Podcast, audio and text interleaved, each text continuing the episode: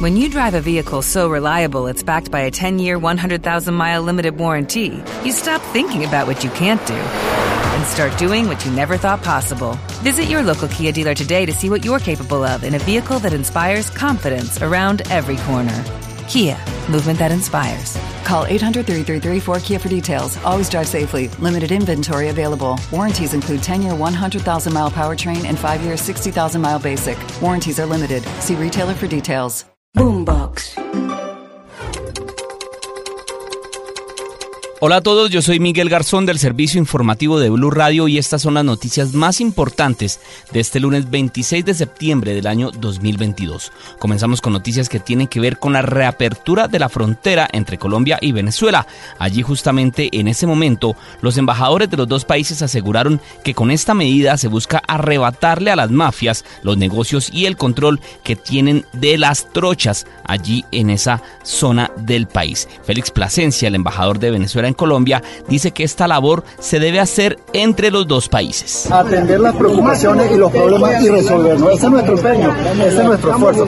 Inclusive en la peor de las dificultades, que es la que ustedes saben que nos constriñe y que nos han impuesto del exterior. Lo estamos resolviendo y lo vamos a hacer. Al respecto, también se refirió el embajador de Colombia en Caracas, Armando Benedetti. Entonces lo que va a, su a suceder es que esas mafias no van a querer perder ese tipo de recursos.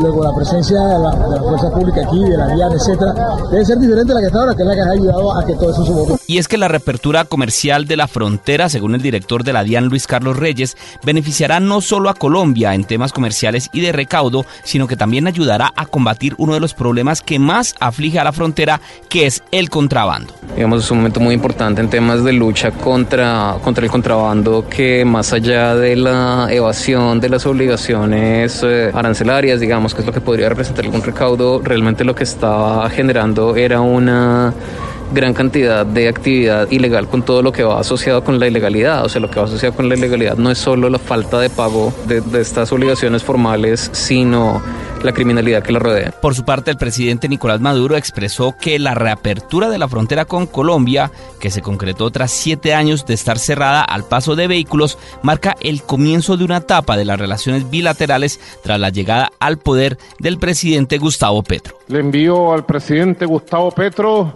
el agradecimiento de más de 30 millones de venezolanos y venezolanas por este paso inmenso que hemos dado para restituir las relaciones de hermandad, de unión, de cooperación, de complementariedad entre nuestros pueblos, que es lo más importante. Hablamos ahora de las marchas contra el gobierno del presidente Gustavo Petro que se registraron en todo el país.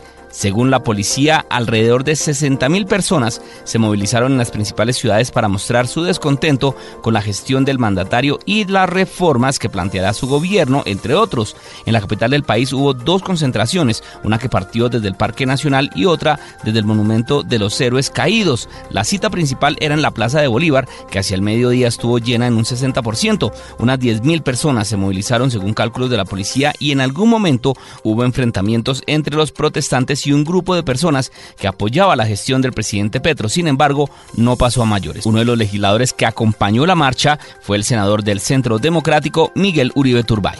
Nosotros somos minoría en el Congreso, pero somos la mitad de Colombia en las calles. Este es un mensaje para Gustavo Petro y su gobierno, de que ganó con una mayoría y un margen muy pequeño y le estamos pidiendo que no nos atropelle. En Cali, el Parque de las Banderas fue el punto de encuentro de las marchas que se iniciaron a las 10 de la mañana y que transcurrieron en calma, al igual que en Barranquilla, en donde salieron unas 2.000 personas. En Medellín, según las autoridades, alrededor de 35.000 antioqueños protestaron en contra del presidente Gustavo Petro.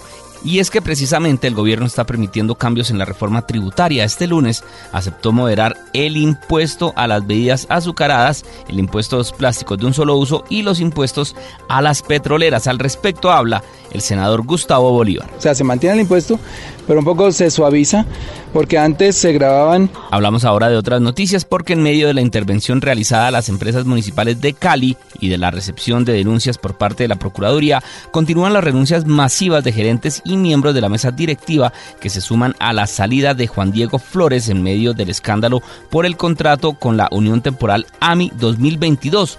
Habla Fulvio Leonardo Soto, el gerente encargado de Emcali. Proceder entonces a ser aceptadas dentro del rigor pues, legal que se tiene, por supuesto siempre orientando que estas renuncias se piden en el marco de la situación particular que se suscitó y sobre esa base pues evaluaremos las responsabilidades. Por su parte, el alcalde Jorge Iván Ospina confirmó que más de tres gerentes de la Junta Directiva de Emcali renunciaron en las últimas horas en medio de los hallazgos realizados por la Procuraduría en torno a la recepción de estas denuncias contra la empresa y otras empresas industriales del distrito. El alcalde defendió esta modalidad de contratación y aseguró además que está siendo víctima de matoneo en torno a los presuntos sobrecostos en contratos de Emcali. Una ciudad con 2.500.000 habitantes como la nuestra, con una estructura nominativa de carrera administrativa tan pequeña, necesita vincular PS para poder prestar un mejor servicio. Servicio en todos los aspectos de una ciudad, desde lo que tiene que ver con los temas ambientales, deportivos, culturales, y de verdad, de verdad debo decirlo,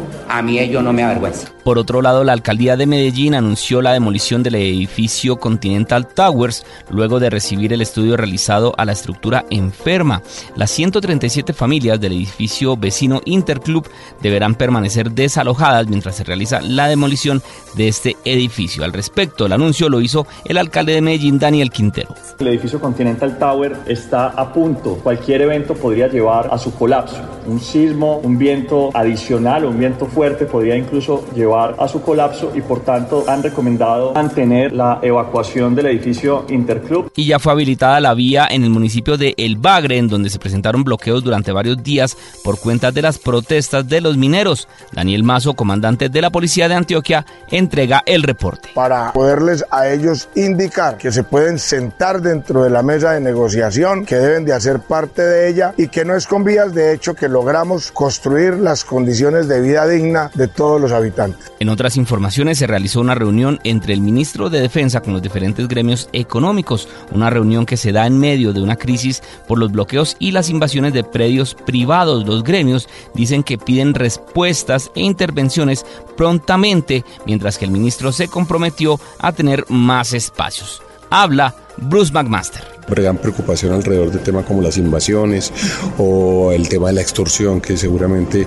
como habrán registrado ustedes, ha venido aumentando en algunos sitios o, preocupación especial, por ejemplo, en términos de minería ilegal o, el, la, o la discusión grande que nosotros hemos venido teniendo alrededor de cómo hacer para garantizar que los derechos también de las mayorías son salvaguardados. En noticias de las regiones, dos personas murieron, entre ellos un menor de edad, dentro de una mina en el municipio de Argelia, en el oriente de Antioquia, al parecer por el uso inadecuado de explosivos para extraer mineral, mientras que dos personas más resultaron lesionadas habla Jairo López, el secretario de gobierno de Argelia. Las personas se encontraban realizando trabajos de minería y manipulando explosivos para esta labor, donde ocurrió dicho accidente. En compañía de la comunidad y los bomberos se logró el traslado de los cuerpos sin vida y de los lesionados. En información internacional, la nave espacial DART enviada por la NASA para desviar la trayectoria de un asteroide impactó este lunes su objetivo como parte de una novedosa prueba de defensa planetaria que debería permitir proteger mejor a la humanidad de una eventual colisión devastadora con un objeto cósmico.